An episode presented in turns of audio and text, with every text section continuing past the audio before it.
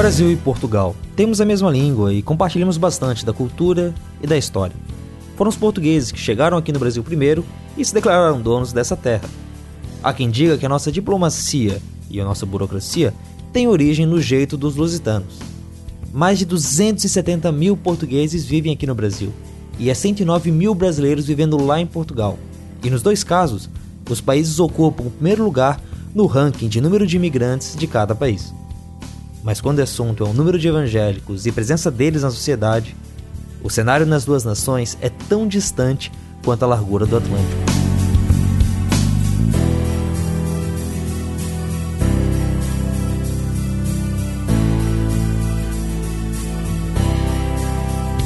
O Brasil ainda vive a explosão no número de evangélicos e estamos encarando o desafio de ser uma das maiores religiões do país.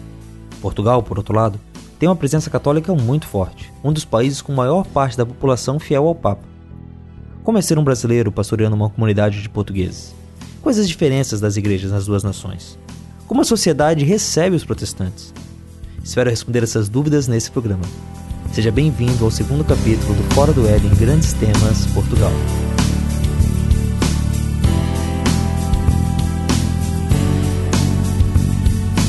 Está no ar o Fora do Éden porque depois da queda, a vida vira notícia.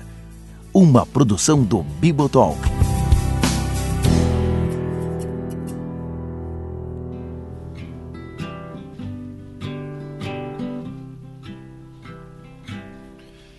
Os meus olhos não viram a cruz, as minhas transgressões estavam lá resgatado da culpa, eu só posso cantar do perdão que essa morte me dá. Este ano, Ilhéu Arada completa 17 anos desde que se mudou para Portugal. Hoje ele é pastor do Tabernáculo Batista, uma igreja fundada em 1908 na cidade do Porto. Entre seus fiéis, a maioria é de portugueses, mesmo que ele seja um pastor brasileiro. É, nós fomos é, convidados para trabalhar em Portugal. Fizemos o processo pela Igreja Batista, né? mas fomos enviados pela Igreja Evangélica Fluminense, que é a primeira igreja evangélica do Brasil. Né? E na altura, é, viemos por esta igreja. Depois é que passamos a trabalhar exclusivamente com os batistas aqui em Portugal. Desde esse tempo até hoje, apesar das viagens para o Brasil, que eu imagino que o senhor tenha feito, mas vocês têm ficado aí. Vocês não passaram mais um período aqui no Brasil ou algo do tipo? Não, nós, nós só voltamos para o Brasil, só estivemos no Brasil por duas vezes, uh, nesses 17 anos, né? E também foi nosso compromisso não ficar voltando para o Brasil uh, nos primeiros anos, não é? E também não, não ficar fechado em comunidades exclusivas de brasileiros. Nós ficamos mesmo numa comunidade, numa igreja portuguesa. Passamos o, o primeiro ano e três meses a adaptarmos-nos em, em uma igreja na zona de Sintra, Lisboa, é? sem fazer ministério efetivo, mas adaptando-nos. Eu percebo, pastor, que às vezes a gente pode pensar que basta nós irmos para Portugal e agirmos como com os portugueses, como a gente age com os brasileiros, que a missão, que o evangelismo vai ser bem feito. Como é que o senhor percebe a diferença de dinâmica entre portugueses e brasileiros no que tem a ver com a igreja, no que tem a ver até com o evangelismo e tudo mais? Ou não é tão diferente assim? O facto de falarmos uh, o mesmo idioma não significa que falamos a mesma linguagem, né? Então, isso precisa ser entendido a partida pelos brasileiros. Tem vindo muita gente com boa intenção, são crentes genuínos, mas eles entendem que eles não precisam se submeter a um período de adaptação, aculturação e identificação. Né? Então, o que acontece é que eles vão fazer é, tentativas de evangelização, mas eles vão, quando muito, atingir um ou outro, mas o grupo que acaba sendo atingido por esse tipo de missionário, esse tipo de visão, é, é um grupo de brasileiros que vieram trabalhar em Portugal. Então nós temos muitas igrejas que é, obedecem o mesmo modelo. É como se você tirasse uma igreja do Rio de Janeiro ou de São Paulo e colocasse em Lisboa ou no Porto. Né? Mas essas igrejas, a, aos olhos dos portugueses, soa estranho. Não é? Eles têm um conceito de igreja que é diferente daquilo que a gente tem no Brasil. Né? Então, é, na verdade, a, a, cultura, a cultura bíblica, não é? é em cada contexto cultural, os valores bíblicos, etc., vão ter uma, uma cor e uma, uma manifestação cultural diferente. Nós não podemos transplantar modelos que funcionam bem no Brasil, modelos de evangelização, estratégias para Portugal, porque é totalmente diferente. Certo, mas quando o senhor fala que eles têm um, que eles têm um conceito diferente de igreja, quais uh, que exemplos a gente tem dessa visão diferente? Por exemplo, as igrejas evangélicas em Portugal elas não têm templos, não é? Geralmente não tem. Por exemplo, no, eu, eu, estou numa igreja que tem templo. É? Faz diferença para um, uma pessoa de tradição católica entrar numa igreja que tenha um templo. Por quê? Porque essa é a visão deles, aquela visão de entrar num espaço sagrado, num santuário. Isso que eles, eles ainda não têm a concepção de que igreja é, é, é comunidade. Né? Então, para chegar a isso, eles, eles têm que passar por um processo. Por quê? Domingo eles vão à missa. Eles vão à missa onde? Eles vão no santuário, não é? Para eles, sou estranho se você, por exemplo, tiver uma igreja numa garagem, numa loja alugada, uh, num espaço comercial, e diz assim, ah, vem à minha igreja. Mas isso é uma igreja, percebe? Então, é diferente. É, e, e, também formas de culto. Nós no Brasil temos uma forma de culto que a gente diz assim, muito mais uh, carismática, muito mais avivada, aquela coisa toda para eles lhe soa muito estranho, porque a forma como eles estão no, no religioso é uma forma mais reverente, não é? E coisas assim. Então, por exemplo, há pessoas que vêm à nossa igreja, que é uma igreja batista mais histórica e que tem um templo, eles são assim que aqui eles se sentem mais identificados, percebe? Então, é mais ou menos isso. Nós temos a vantagem, porque essa é uma igreja centenária, de, de, a igreja ter sido organizada e optou por construir na Primeira República, onde havia muita liberdade. Então se podia construir templos. Depois o regime fechou e durante muito tempo igrejas protestantes ou evangélicas não podiam construir templos com cara de igreja. Então eles foram confinados a garagens, a salas improvisadas, a casas improvisadas e coisas assim. E, e isso ah, já estabelecia uma barreira cultural de é, quem era de origem católica romana entrar numa igreja evangélica, dizer assim, estou numa igreja. Né? Então, é, essa é uma questão cultural. Agora, existe uma lei chamada Lei de Liberdade Religiosa. Né? Há o reconhecimento de que existem outros ramos da igreja cristã que não só a Igreja Católica. Inclusive, existe a Aliança Evangélica Portuguesa e coisas assim. Né? E também nós temos uma comissão de liberdade religiosa que assessora a Assembleia da República com representantes de evangélicos, eh, muçulmanos, judeus, das grandes eh, religiões. E esse período que o senhor falou que teve essa proibição, a, a construção de templos tal, foi naquela época que Portugal teve meio que uma ditadura militar? A ditadura aqui funcionou de uma maneira diferente, mas é, é, o chamado, eu creio que foi o período do Estado Novo, não é? houve muita restrição. Na Primeira República, a onda de liberalismo facilitou muito o trabalho uh, de quem não era católico. Não é? Então foi muito bom. Depois, assim que a República se, se implantou, foram logo nos primeiros anos, isso facilitou muito quem já estava a trabalhar no terreno uh, com igrejas que não eram católicas, que foi o período que a nossa igreja realmente construiu, que foi uh, nós com, foi com o tempo foi construído entre 1913 e 1916. Nessa época era permitido.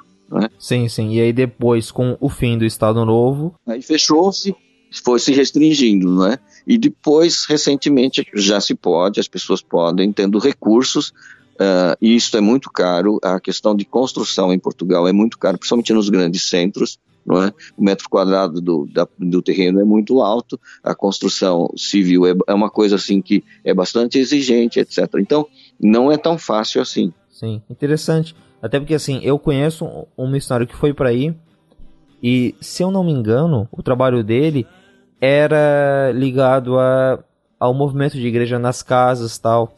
E acho que às vezes aqui no Brasil isso pode ter alguma algum apelo pela ideia de ser algo mais íntimo, de ser um grupo de pessoas reunido, de você né, não, não ser só mais um membro da multidão, mas ser alguém que está sentado ali no sofá da sala conversando com as outras pessoas. Em Portugal, é, por causa da cultura, isso pode sofrer alguns.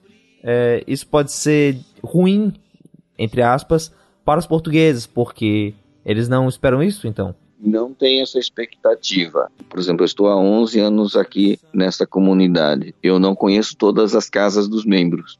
Não é muito comum é, você entrar numa casa. Não é como no Brasil. Se você vai, por exemplo, para Minas Gerais, as pessoas te convidam para tomar um café, para almoçar e outras coisas mais. O conceito de hospitalidade aqui é diferente.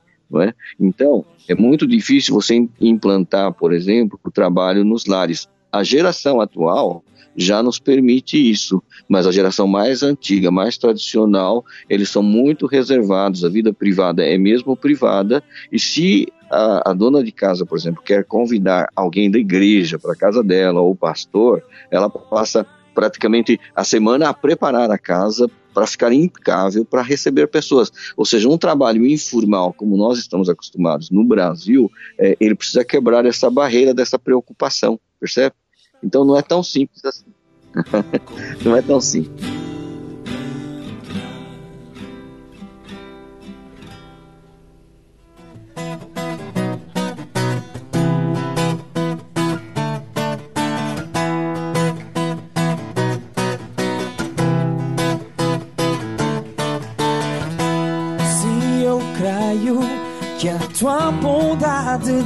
Tem fim demonstraste lá na cruz ao morreres por mim. Mesmo Sim, e nos evangelismos, por exemplo, porque aqui no Brasil eu já participei de alguns evangelismos onde você ia caminhando por um bairro e as pessoas, é, principalmente bairros mais, mais carentes, as pessoas lhe chamavam para dentro de casa, serviam café, tudo. Existe aí a ideia do evangelismo, ó, a gente vai como igreja para um lugar e vamos caminhar por esse lugar e entregar folhetos e conversar com as pessoas? Como é que funciona? Já, esse é um modelo que já foi tentado e algumas pessoas insistem com este modelo, eh, mas eu não tenho visto muitos resultados deste modelo, percebe? É, depende de em que contexto você está. Por exemplo, uma coisa é você fazer evangelização nas regiões, nas aldeias de trás dos montes, não é? Que as pessoas estão sozinhas e qualquer pessoa que vier de fora, ah, vem e tal, percebe? Agora, num grande centro como o Porto ou Lisboa, uh, isso já é um pouquinho mais difícil. Né? É aquela, aquela evangelização de distribuir folheto, de porta a porta, uh, e também eles têm uma certa resistência em função de ser essa estratégia, por exemplo, das, das testemunhas de Jeová. E vai haver um pouco de confusão dos papéis, né? Pelo menos é o que, que nós temos visto. A evangelização em Portugal, dentro da minha, da nossa ótica de como nós temos trabalhado, uh, ela é muito mais de identificação com as pessoas, uh, quebrar barreiras, é para que depois é que se estabeleça o contato. Por quê? Nós estamos ao mesmo tempo, tem dois, dois tipos de, de, situações. Nós temos pessoas que, que são provenientes de um catolicismo muito tradicional, e nós temos pessoas que, mesmo tendo origem nesse catolicismo tradicional, tradicional hoje professam-se agnósticas, é? estão extremamente secularizadas. Então, é, Portugal vive uma situação é, de transição. É? Então, é, é, diferente a aproximação. Um jovem, ele não vai estar muito disponível para falar sobre fé e coisas assim. É, é, vai ser uma caminhada até chegar a esse ponto. Né? Então, eu não sei, uh, alguns brasileiros, por exemplo, conhecem o C.S. Lewis, que escreveu aquele, aquele livro que foi muito popular entre nós, Cristianismo Puro e Simples, né? é, o autor de Crônicas de Nárnia e tal. Então, uh, ele tem um livro chamado Surpreendido pela Alegria, que fala da sua trajetória de ateu até um teísmo e depois a sua experiência cristã em outros livros. Uh, na verdade, eu penso assim que o jovem hoje ele tem essa trajetória para percorrer. Né? Então, o evangelismo, como é feito no Brasil, não funciona muito aqui. Por quê? Porque o jovem universitário e pós-universitário aqui, ele está tremendamente secularizado. a mentalidade europeia é diferente da mentalidade americana e latino-americana. Né? A abertura é, é muito menor para essas questões, então tem que saber como abordar, porque senão você já impõe uma barreira. Pois é, eu acho que isso é interessante porque quando a gente fala de Portugal, os dados aí do censo de vocês mostram uma população católica muito grande e até uma população católica atuante. Se atuante a gente for considerar a presença em missa, né? Mas isso não quer dizer é que por ter muito católico que a mentalidade é católica, ou melhor, que a mentalidade é, é, é cristianizada, né? É, não só no é, é, o fato de estar na Europa, né, faz com que Portugal seja um país que beba dessa mentalidade antropocêntrica, humanista, né? O, o, o senhor percebe isso só nos jovens ou acaba sendo na, na sociedade em geral, assim? Na mídia e tal? Sociedade em geral. Depende muito do grau de formação uh, intelectual, não é? Então, é assim, as pessoas que têm acesso à literatura, as pessoas que, que são letradas, uh, porque quando nós chegamos a Portugal há, há mais de 15 anos atrás, uh, o grau de escolaridade ainda não era, as pessoas com curso superior não eram em grande número, né? Tanto é que eles chamavam as pessoas que tinham bacharelado, licenciatura de doutor, você tem uma ideia. Né? Então era como no Brasil há muitos anos atrás. Né? Mas agora os jovens têm acesso à universidade, muitas famílias já têm pessoas com, com formação superior, mestrado e coisas assim. Quer dizer, uh, a sociedade evoluiu muito nos últimos 15 anos. Né? e também é muito é muito importante ver que Portugal ele recebe muita influência de outros países europeus. Né? Então, a mentalidade mudou. As pessoas podem ter um berço católico, mas pode ter uma mentalidade bastante secularizada uh, e até é, com já se tornando assim agnóstico para o ateu. É, eu acho que a gente aqui no Brasil eu percebo um pouco isso, porque mesmo que a gente aqui é, tenha muito, eu acho, uma influência mística até, uma religiosidade e muitas vezes as, as, as pessoas abertas a horóscopo e coisas assim, quanto mais formação, é mais fácil ou a pessoa é, ser uma ateia declarada, ou ela ser uma ateia prática, simplesmente. Alguém que se diz católico, alguém que vai ter vai é, participar de algumas. vai na, na, na, missa, talvez, coloque até o filho na catequese, mas que na prática não leva aquilo a sério. Entretanto, eu percebo que a sociedade aqui no Brasil, e, e assim, a, a mídia vai nessa linha, os jornais vão, vão nessa linha, Deus sempre é visto como uma, uma questão religiosa e os, os religiosos sérios ou são vistos de forma bonita culturalmente, nossa, como é bonita a devoção dele, ou são vistos como aqueles que querem atrapalhar a sociedade. Então, a, a visão da mídia sobre os, os, os religiosos aqui é essa, mas quando a gente olha para o povão, o povão é muito supersticioso, talvez seja a palavra. É, crê em alguma coisa que existe maior do que ele, só que não sabe direito que coisa é essa. E, né, e, e tá muito aberto para visões e sonhos e e, né, e esse lado espiritual, digamos. Mais do fenômeno da religião. Isso, isso. E aí, o senhor vê isso também, tipo, das. Ou, como o, o senhor falou antes, essa mentalidade europeia acaba tornando os portugueses mais materialistas, digamos. É, depende de que segmento você está. Por exemplo, ainda há superstição, de modo diferente. Né? Sim, sim. Mas no, no, no geral da sociedade, digamos, o, o português médio? O português médio, eu diria assim, que é católico de origem e está para o agnóstico como tendência, né? E pelo menos aqueles com os quais nós temos contactado. Mas há aqueles que, que ainda, por exemplo, no, no, numa situação de doença, recorrem ao que eles chamam a bruxa, né? Aqui. Então isso existe, isso existe também. Existe um espiritismo ou espiritualismo, não sei se podemos dizer, espiritismo não seria correto, mas existe essa coisa da mística aqui da bruxa, uma influência celta até, não é? É da, da cultura celta aqui. Então, uh, aqui principalmente no norte, norte, Galícia, assim, existe um, um, uma certa coisa mística do, de, da bruxa e etc., que é uma coisa assim das religiões antigas que havia aqui, antes mesmo até do catolicismo, né? E é interessante.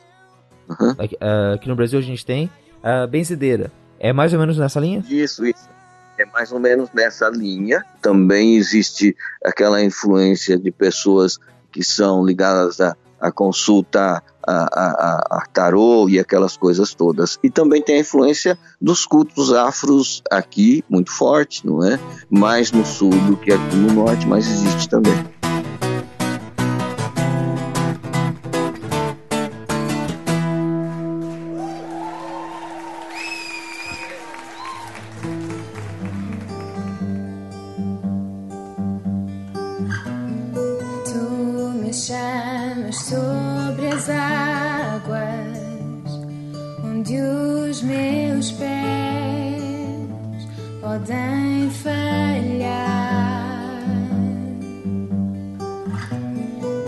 Nesse tempo que o senhor está aí, né, nesses 16 anos, né, e que o senhor disse que já deu para perceber essas mudanças na sociedade em relação à universidade e tal, como é que o senhor vê como os evangélicos eram vistos, como os evangélicos se comportavam na sociedade lá no, no ano 2000 comparado com agora? Porque aqui no Brasil, é, acho que a gente pode dizer que desde os anos 80, 90 ali para hoje é que teve uma explosão evangélica, né? Nos anos 80 você ser crente era uma coisa estranha, bizarra, era a mulher de cabelo comprido que caminhava na rua e as pessoas a, a, apontavam. Hoje há, há, muito preconceito de você ser evangélico no Brasil, há muito muito nariz tor muito rosto torcido assim, muito hum, olha só um burrinho ali mas é muito comum você achar pessoas assim. E, é, e vai ter pessoas condescentes que vão dizer: Nossa, você é evangélico, mas você é bom, os evangélicos de bem e tal. Como é que o senhor percebe aí em Portugal essa evolução nesses 15, 16 anos? Olha, assim, o evangélico era considerado em alguns lugares ainda como protestante, né? Num país predominantemente católico, ser protestante era ser do contra, era algo que era visto com desconfiança e coisas assim. Hoje já não, né? hoje já não. É, realmente ah, houve mais abertura, ah, os evangélicos ah, tiveram, graças também à presença brasileira, atenção, né? graças à presença brasileira e tudo, o que, que acontece é que houve maior abertura. Né? É, evidentemente que eles vêm com alguma ressalva os grupos que entraram assim é, com aquela coisa de massa, é, com aquela coisa de curas e outras. Né? É um, é um, mas o evangélico ah, mais de linha histórica evangelical mesmo, eles são até bem aceitos pela sociedade, sim. Já tem a aceitação, não há uma rejeição, mas é assim, é, é um passo de cada vez, né? É, nós, por exemplo, estamos aqui no Porto, é, a nossa igreja é uma igreja que é conhecida praticamente na cidade inteira. Por quê? Porque já se tornou quase um patrimônio do local, porque é uma construção antiga, clássica, neoclássica, um estilo, está tá numa rotunda muito central, quer dizer, numa praça muito central da cidade, e então as pessoas já identificam, ah, o Batista é aquele que vai lá no tabernáculo e tal, né? E, mas sempre foi tido como protestante. Agora, a gente tem tido uma melhor inserção na comunidade, as pessoas nos respeitam. Uh, eu recebo aqui no, na, na igreja grupos de universitários que querem fazer pesquisa na área da sociologia da religião, né, pessoas que vêm cá, ou, ou uh, pessoas que estudam moral religiosa e querem trazer as pessoas para conhecer uh, o que seria batista, o que seria evangélico. Recentemente recebi um grupo de escoteiros que queria conhecer o que é diversidade, qual, qual é a visão dos batistas e coisas assim. Então, tem havido muita abertura, sim. Hoje, realmente há um, um, um diálogo com o diferente, não é? é? É chique você ser tolerante com o diferente e coisas assim, percebe? Então, o fato de ser uma sociedade mais liberal, mais secularizada e ao mesmo tempo é mais tolerante também com o diferente. Uh, mas não cai em vocês a, alcunha de serem intolerantes? Porque aqui no Brasil é assim, né? É, também, é muito bonito você é, falar de outras religiões, de grupos minoritários, né? Tipo, isso há uma narrativa muito forte nessa direção.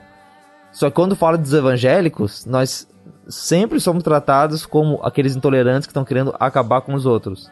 Com vocês, é, não há essa visão? Olha, eu não tenho sentido isso, não sei se é pela forma de estar da nossa comunidade, da, como nós dialogamos com, com as pessoas não é, que nos conhecem. Não, nós temos a nossa postura, nossa identidade, não temos complexos de ter essa identidade e dialogamos, como que eu vou dizer assim, de igual para igual com as pessoas, não é? Procuramos ser muito razoáveis, pro, procuramos mostrar uh, as diferenças, mas uh, no lado positivo, por exemplo, quando as pessoas vêm a uma igreja e eles perguntam quais são as diferenças, por exemplo, nós temos uma tradição nós somos batistas e nós temos uma tradição de um governo de democracia direta que não tem clero hierarquizado. Para eles isso é uma novidade, não é? Para eles isso é uma novidade. Eles ficam admirados que existe uma igreja que segue a Bíblia, mas que tem um sistema de governo totalmente democrático. Né? Que, o, que os líderes da igreja são eleitos, que as contas são, são auditadas por membros eleitos pela própria Assembleia, etc. Isso é uma novidade para eles. Por quê? Eles vêm de um contexto católico romano de uma hierarquia fechada em que eles nem sabem quem decide e por que decide. Né? Então, para eles isso é uma novidade e é um excelente testemunho que podemos dar do que é uma igreja é, mais enraizada no Novo Testamento, o que acaba sendo muito positivo, porque democracia é uma coisa que é um valor da sociedade de uma maneira geral e saber que tem uma igreja que é regida por sistema de democracia direta é uma coisa até simpática, não é? Então, é, a forma como nós nos apresentamos fala muito à sociedade. Né? Algumas pessoas chegaram, por exemplo, eu tenho é, pessoas até de idade que falam assim: olha, eu quero, quero ver como é que é esta igreja. Eles entraram uma vez no culto, nunca mais saíram. Eu já batizei três pessoas assim, não é? Então é muito interessante. Né? É, alcançar portugueses é uma benção. Quando são de idade, quando são jovens, quando são casais, é uma benção. É fantástico. Acho muito legal quando o, o mano me falou que o seu trabalho aí era justamente com os portugueses, porque é, eu sou apaixonado por essa ideia do evangelismo transcultural, entende?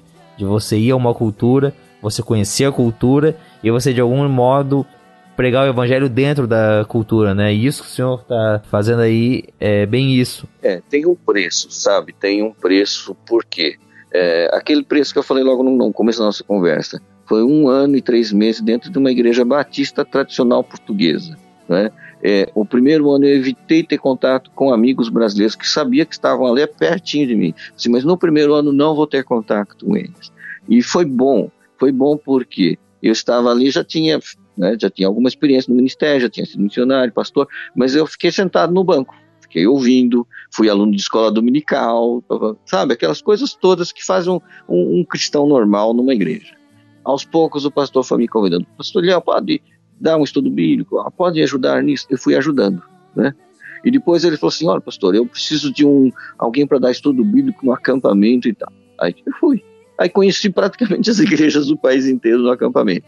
Mas foi um processo. A gente vai ganhando a confiança quando a gente, primeiramente, respeita a cultura. Né? É, tanto é que depois, depois do que aconteceu, é, eu fiquei inserido no contexto. Uh, eu fui ordenado pastor batista em Portugal. Né? Apesar de já ter pastoreado no Brasil, era de uma outra denominação. Então eu me sujeitei a ser é, é, examinado por um concílio de colegas portugueses que deram a indicação que a igreja poderia então me ordenar pastor em Portugal. Tanto é que eu tenho um colega que diz assim: você não é pastor brasileiro, você é pastor português porque você foi ordenado aqui. E isso é muito interessante. Sim, sim. Isso é muito interessante, Rogério. Sabe por quê? Porque eu me sujeitei a ser escrutinado por pastores portugueses. Né? Então, dá uma legitimidade ao trabalho que eu faço, porque foram eles que me avaliaram. Né? Eu sou membro da Ordem de Pastores Batistas de Portugal. Né? Então, é interessante isso. Né? Para ganhar o espaço junto aos colegas e trabalhar com eles. Né?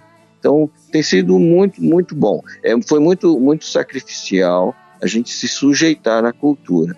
Mas os, o, o que nós ganhamos depois é muito melhor.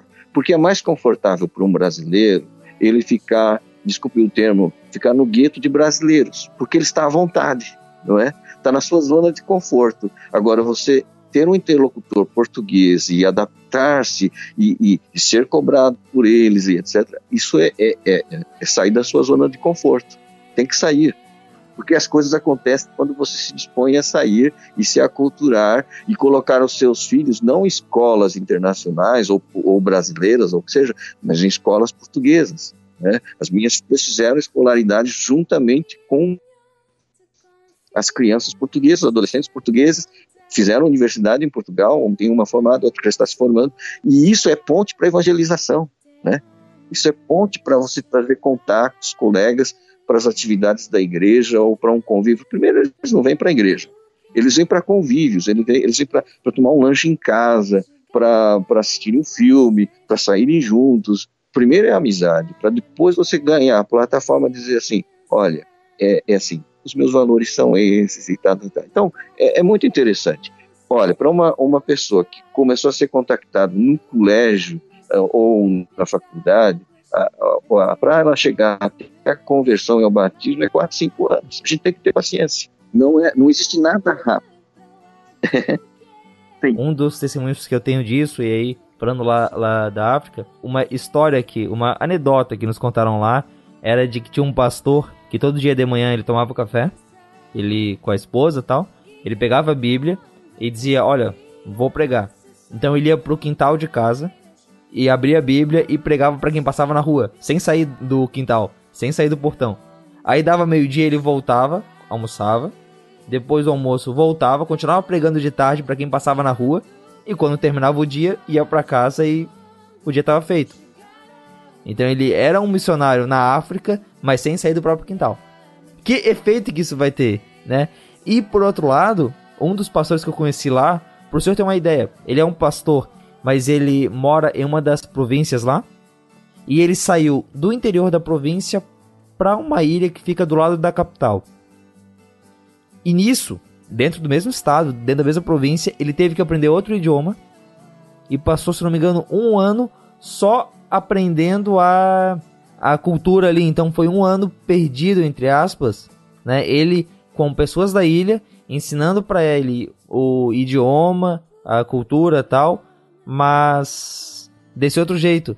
E, né, vejo muito disso no que o senhor passou aí.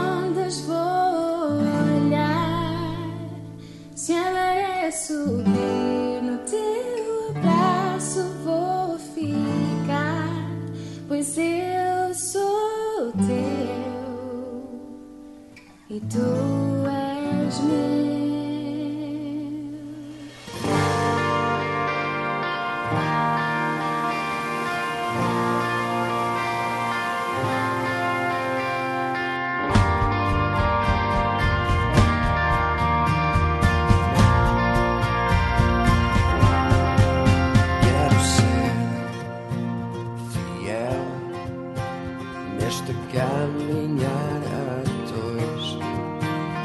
pelo fato dos evangélicos serem uma minoria tão pequena, isso acaba atraindo a, a, a atenção e trazendo uma certa tolerância por parte dos portugueses? Eu acho que atrai a curiosidade. Isso, né? exatamente, curiosidade. Isso, isso, é, eles são um povo curioso. É, é, é, assim, eles querem saber, eles querem conhecer o diferente, com algum receio, porque veja bem, é, há uma resistência ao diferente, mas ao mesmo tempo desperta-lhes a curiosidade.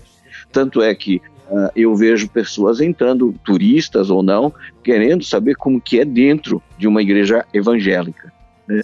E, e, eles perguntam depois, quando tem oportunidade, ah, por que isso? Por que, que vocês não têm imagens? Por que, que não é? Então, é, é, eles têm curiosidade. Isso é muito interessante. A curiosidade é, que pode pode sim, ser uma porta sim. também. E por né? outro lado, por serem poucos, a, a acaba não tendo aquela que aqui no Brasil existe uma visão, até por causa da nossa bancada evangélica, de que os evangélicos estão querendo dominar o país. Evangélico é aquele tipo de gente que está vindo, até pelo caráter proselitista, que é, é muito mais acentuado nas neopentecostais, que são a maioria aqui. Então, o evangélico que, que, que quer converter todo mundo e quer fazer todo mundo agir como ele age, pensar como ele pensa e seguir as leis que ele, que ele segue. Em Portugal não há essa percepção, então? É, não, porque somos uma minoria uh, que se debate pelo menos para sobreviver, não é? Então, não, não há essa preocupação. Existe uma preocupação, sim, tendencialmente, eu acho que as autoridades da Igreja Católica uh, e coisas assim tenham essa preocupação, sim. Eu acho que sim, mas não é como no Brasil, porque, por exemplo, nós não podemos dizer que temos uma bancada protestante evangélica, que não temos, embora haja pessoas, é, por exemplo, a, nós tivemos a pessoa que foi um, um, grande mentor desse projeto de lei de liberdade religiosa, era o vice-procurador-geral da República, que era um evangélico. Né? Doutor Dias Bravo foi um homem que, que lutou muito por isso, para que houvesse uma lei de liberdade religiosa uh, no país. Ele era vice-procurador-geral da República, era um homem é, muito reconhecido no meio do, no, na administração pública, vamos dizer assim. Né? Então foi um grande impulsionador. Né? Eu creio que há evangélicos que, que estão em postos chaves e vão conquistando, mas isso não é pela via das, das eleições, daquelas coisas todas que há no Brasil. Não existe um temor de que haja uma bancada evangélica ou coisas assim. Né? Uh, existem pessoas bastante conservadores uh, de origem católica que defendem os mesmos, mesmos valores que nós. Nesse aspecto, não há nenhum problema. Conversando com o Eduardo Mano, uma coisa que ele disse que ele percebeu aí, aliás, ele não percebeu aí evangélicos nominais.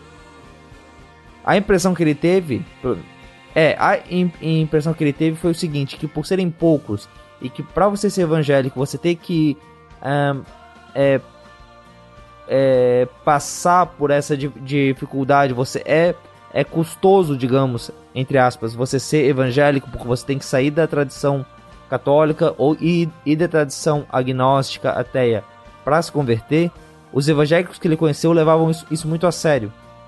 Não era como aqui no Brasil, às vezes, que para você se tornar evangélico, às vezes é você ir, em vez de você ir na, na, na missa. Vai no, de uma igreja. Isso, você, vai da, você sai da religiosidade católica popular para a religiosidade evangélica popular. O senhor percebe isso também? Veja bem, é que existem dois tipos de protestantes em Portugal. Existem aqueles ligados ao COPIC, que são igrejas protestantes históricas, onde estão ah, os presbiterianos mais antigos, não é? E também os metodistas. Uh, estes são, e os luteranos, anglicanos, etc. Né? Esses são muito mais ligados ao movimento ecumênico, têm muito mais facilidade eh, de dialogar com a Igreja Católica, fazem eventos em comum, etc. Existe o evangélico mais evangelical, vamos dizer assim, né? que são os batistas, a, Assembleia dos Irmãos, eh, as igrejas eh, pentecostais que têm origem no Brasil e coisas assim. Esses formam a Aliança Evangélica Portuguesa. Então, o que acontece assim, há alguns que são, por exemplo, da igreja lusitana, que são da igreja metodista anglicana, eles estão muito bem, porque eles são muito parecidos com a igreja que já existia aqui, né? Então, eles estão, assim, talvez assim, não, não, não contrastam tanto com uh, o que é o catolicismo, não contrastam muito, né? Agora, já o evangélico já tem uma tonalidade um pouquinho diferente. Né? Então, assumir-se evangélico, assumir-se evangélico batista, por exemplo, ou Assembleia dos Irmãos, ou Assembleia de Deus, tem uma conotação diferente. É preciso assumir uma postura de que eu sou crente, né? eu sou evangélico. É, mas, pronto, é, mas também estão muito fechados no seu mundo. Né? Tanto é que tem surgido novos grupos, que até de jovens que saem dessas igrejas mais tradicionais e tem uma forma de estar e fazer o ministério diferente. Né? Então existe isso também. É um fenômeno novo, uh, de igrejas muito mais voltado para a juventude, com um foco forte na música ou, ou em alguma coisa como surf e coisas assim. É, o, o Eduardo Mano comentou que é, nesse mês, se não me engano, a Hilson estreou, é, abriu templos aí em Portugal e o foco deles é bem esse, né? Juventude, música, é, até um é, algo é um de foco... espetáculo. É, e isso, isso questiona um pouquinho aquilo que a gente vê do projeto, ou, seja, de uma eclesiologia que a gente concebe da palavra de Deus, né? Eu, eu, eu tenho um pouquinho de receio de, de, é, de movimentos dessa natureza, eu acho que eles têm um papel muito importante na proclamação. Eu não sei se, do ponto de vista da eclesiologia, seja o, o que está mais próximo dentro daquilo que eu entendo uh, ser uma eclesiologia oriunda do Novo Testamento. Mas é, é muito cedo para a gente avaliar, né? É muito cedo e, não quero fazer juízo de valor errado, não é? Mas é assim, nesse momento eu acho que em termos de estratégia, de alcançar a juventude, de aglutinar jovens, de motivá-los, eu acho, eu vejo bem, não é? Qualquer iniciativa nesse sentido é, é, é interessante.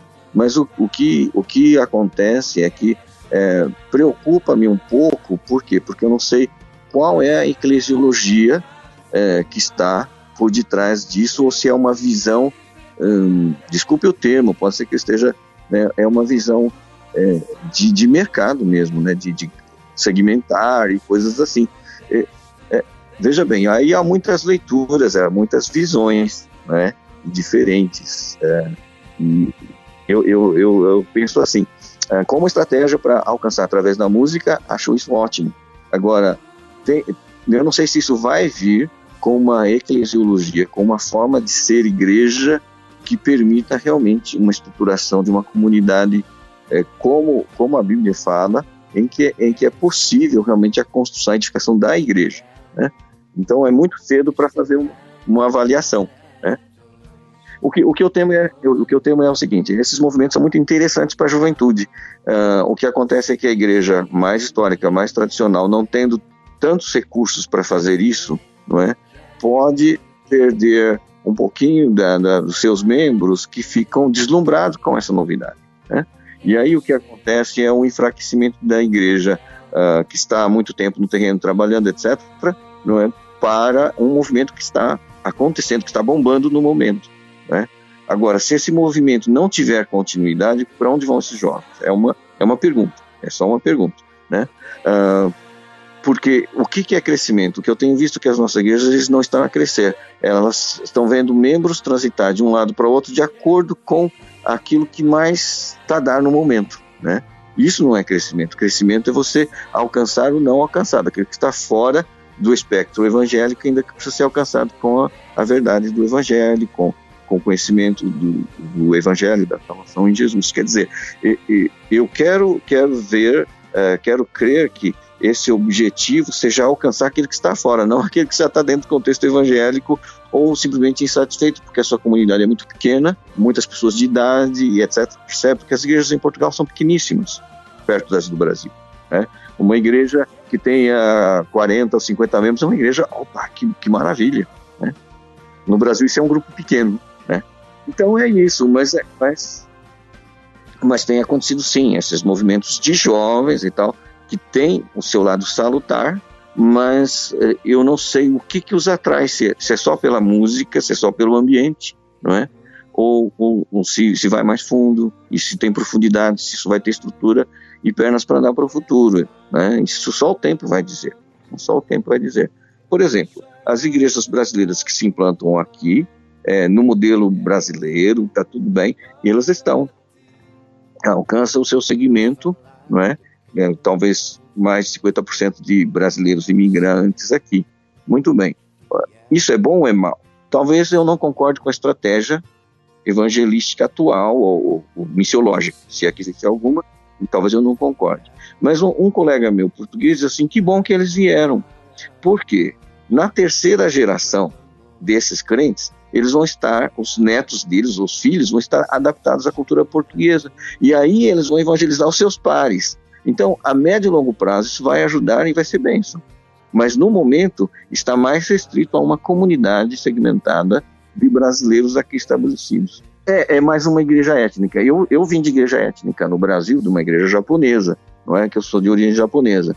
Então, é, a primeira geração, o culto era em japonês. A segunda geração, o culto era traduzido do japonês para o português. A terceira geração já era o culto em português e estava alcançando a comunidade brasileira. É o que deve acontecer aqui. Só que a mesma língua, como eu disse, o fato falar o mesmo idioma não significa falar a mesma linguagem. O português mais histórico, mais tradicional, ele sente-se um peixe fora d'água num culto bem brasileiro. Acha bonito, acha o ritmo, tá, tá, tá, mas talvez não se reveja e nem se identifique.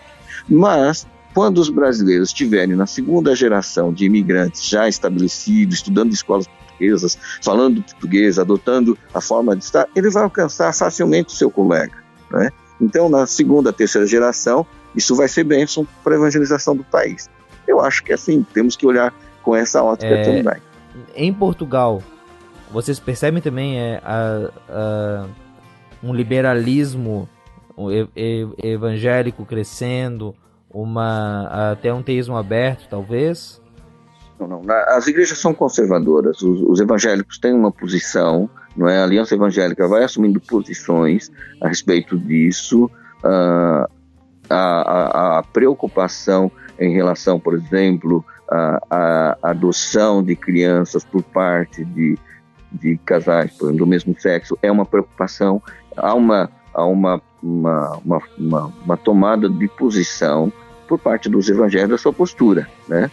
É, pode ser que é, não seja uh, o que a sociedade diz, mas nós temos o nosso posicionamento. Né? Então, claro, com muito respeito, né? uma, uma das coisas que a gente precisa ter em mente aqui, a nossa forma de estar é assim, é, nós podemos não concordar e ter outros princípios, mas nós não não alimentamos nenhum ódio, nem nada, não é? mas o respeito. Nós, temos, nós estamos numa sociedade plural que nós não podemos impor os nossos pontos de vista. Ainda mais aí na Europa, né? Se aqui no Brasil isso já é delicado, falando em contexto europeu, isso é, eu imagino que seja ainda mais. A gente tem que respeitar sério, que as né? pessoas têm sua liberdade de escolha, que não é nossa opção, mas que nós não vamos nem ostracizá-las, nem hostilizá-las e nem atacá-las.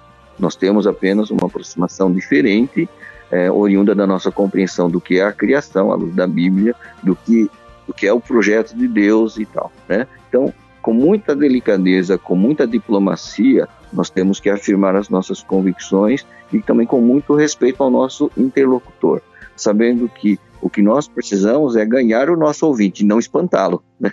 Então, tem, tem que haver respeito, em tudo tem que haver respeito e, e muita delicadeza, muita. É aquela coisa, né? Que nós temos que ter muita sabedoria para dar razão à fé que nós temos, né? Então, é responder com os de fora com muita graça, com muita, com muito temperado com sal, como diz lá o apóstolo Paulo. Né? Quando teste, teste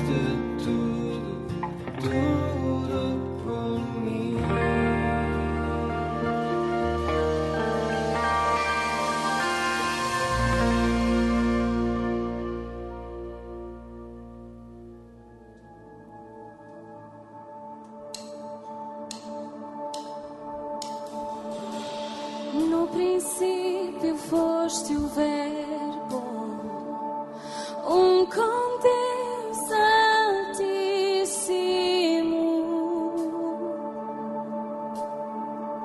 Certo, para fechar, pastor, duas perguntas rápidas. Primeira, sua. Eu acho que você já respondeu isso quando fala sobre até os brasileiros que estão aí e que as próximas gerações vão se aculturar. Mas qual que é a sua perspectiva para a igreja protestante, para a igreja evangélica em Portugal para os próximos anos?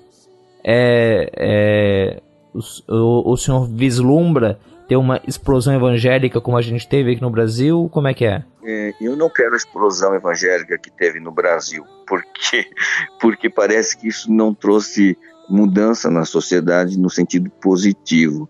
Eles conquistaram espaços e deram muito mau testemunho, como tem dado a alguns parlamentares e pessoas assim que se tornaram públicas e mediáticas da noite para o dia sem ter estrutura para sê-lo. Né? Então eu não espero que a gente copie esse modelo de ocupação de espaços ah, na sociedade. Eu espero um grau de consciencialização, espero que a comunidade evangélica seja realmente como sal, não é?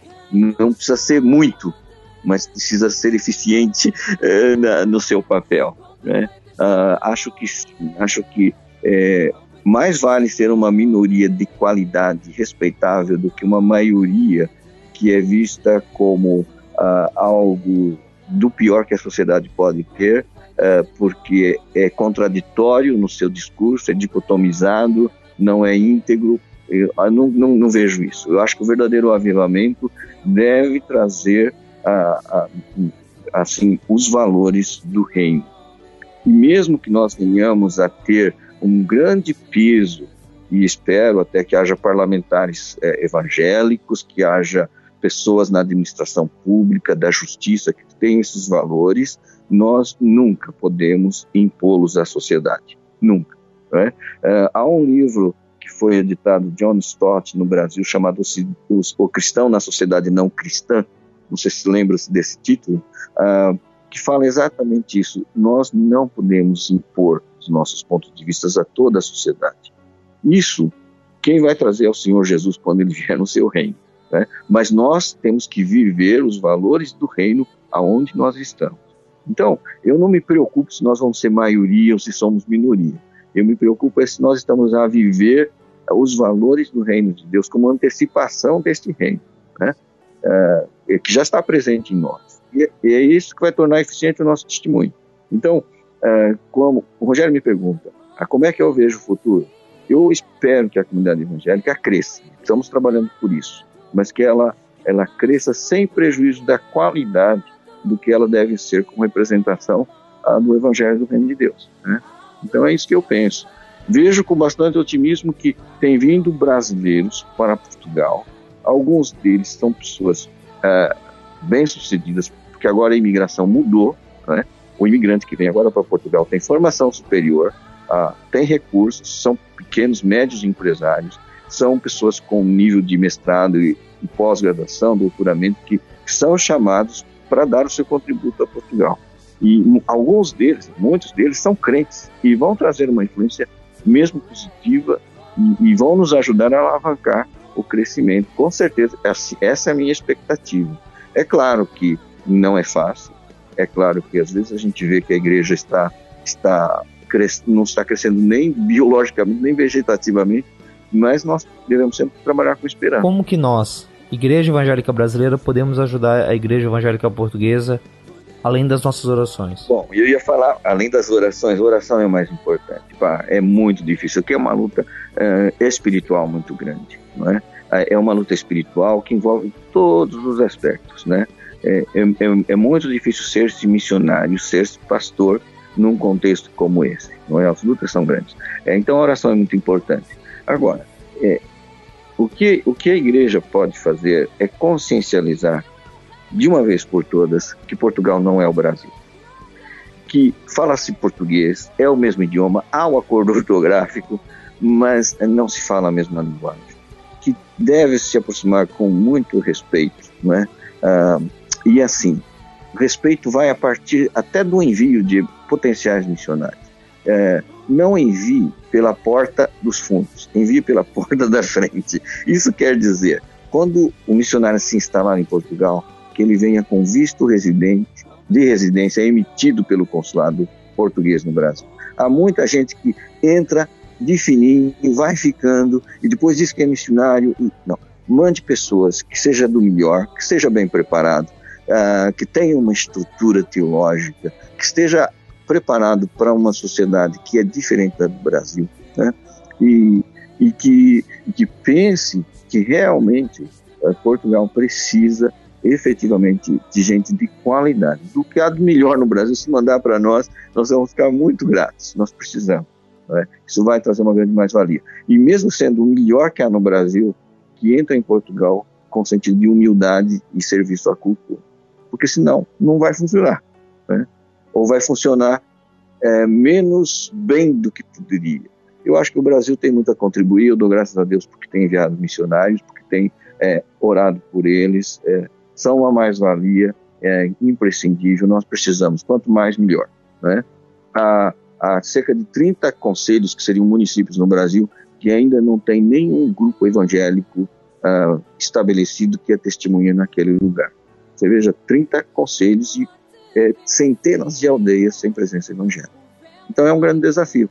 É, precisa muito oração e também precisa de investimento. Investimento em recursos humanos, recursos financeiros também. Né? Eu sei que falar em recursos financeiros no Brasil, que vive a pior recessão últimos, das últimas décadas, é, mas é uma questão de visão. Sim, sim. Pastor, é isso. É, muito obrigado. Acabamos fechando quase certinho uma hora. Muito obrigado mesmo. É uma boa entrevista. Eu, eu acho... espero não ter, é, não ter feito nenhum juízo de valor negativo, percebe? Acho que todo esforço que se faz dos brasileiros ou de grupos americanos uh, e, é, são positivos, mas é, é preciso contextualizá-los e, e, verificar a continuidade, pensar em solução de continuidade, né? porque isso é o mais difícil. A gente não nega que haja boa vontade nos irmãos e carinho e desejo de, realmente querer ajudar.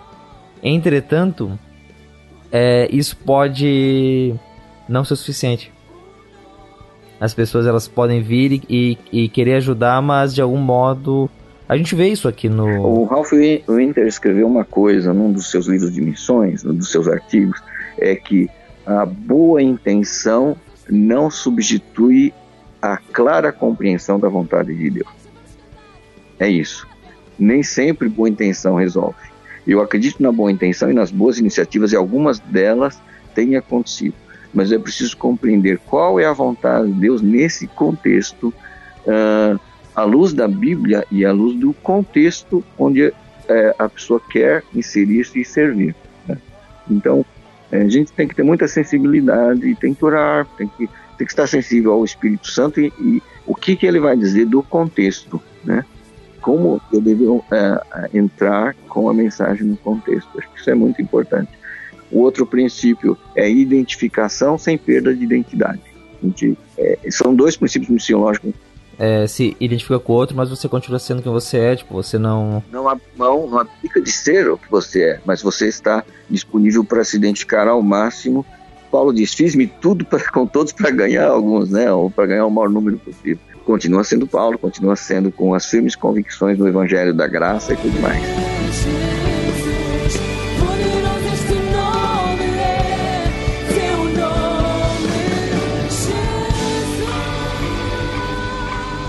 Podemos dar um grande aplauso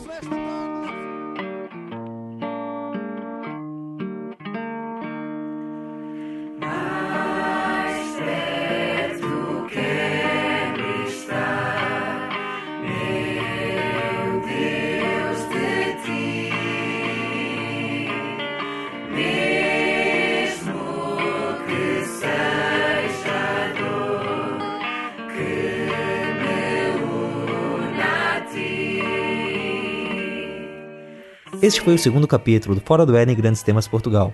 Este programa, como você pode perceber, está sendo distribuído de jeito diferente, em três partes, uma em cada semana. Já está disponível no feed no site do Bibotalk o primeiro capítulo, uma entrevista com Eduardo Mano, e este segundo que você acaba de ouvir. Na semana que vem, voltamos para um terceiro capítulo, com mais uma parte da conversa com Eduardo Mano, dessa vez mais focada na cultura portuguesa e em como os brasileiros podem ajudar a igreja de lá. Mas o Fora do Éden tem mais a oferecer para você nessa primeira quinzena de julho. Desde o começo do mês, você pode nos acompanhar em uma viagem à África, com pequenos áudios falando sobre África do Sul, Moçambique e Malawi. Para isso, entre em nossos grupos do WhatsApp ou Telegram ou assine a nossa lista de distribuição no Telegram. Os links estão aqui no post. Em julho, aqui no Fora do Éden, Portugal e Europa estão a um fone de ouvido de distância de você. Neste programa você ouviu ao fundo as músicas Resgatado da Culpa, de Samuel Uria, Eu Te Louvo, de Eber Marx, Oceans e Quão Belo Este Nome, da comunidade Hilson em Portugal, Quero Ser Fiel, da Casa na Cidade, e essa que finaliza o programa, Mais Perto Quero Estar, de Jonatas Pires. Abraços e até o próximo episódio.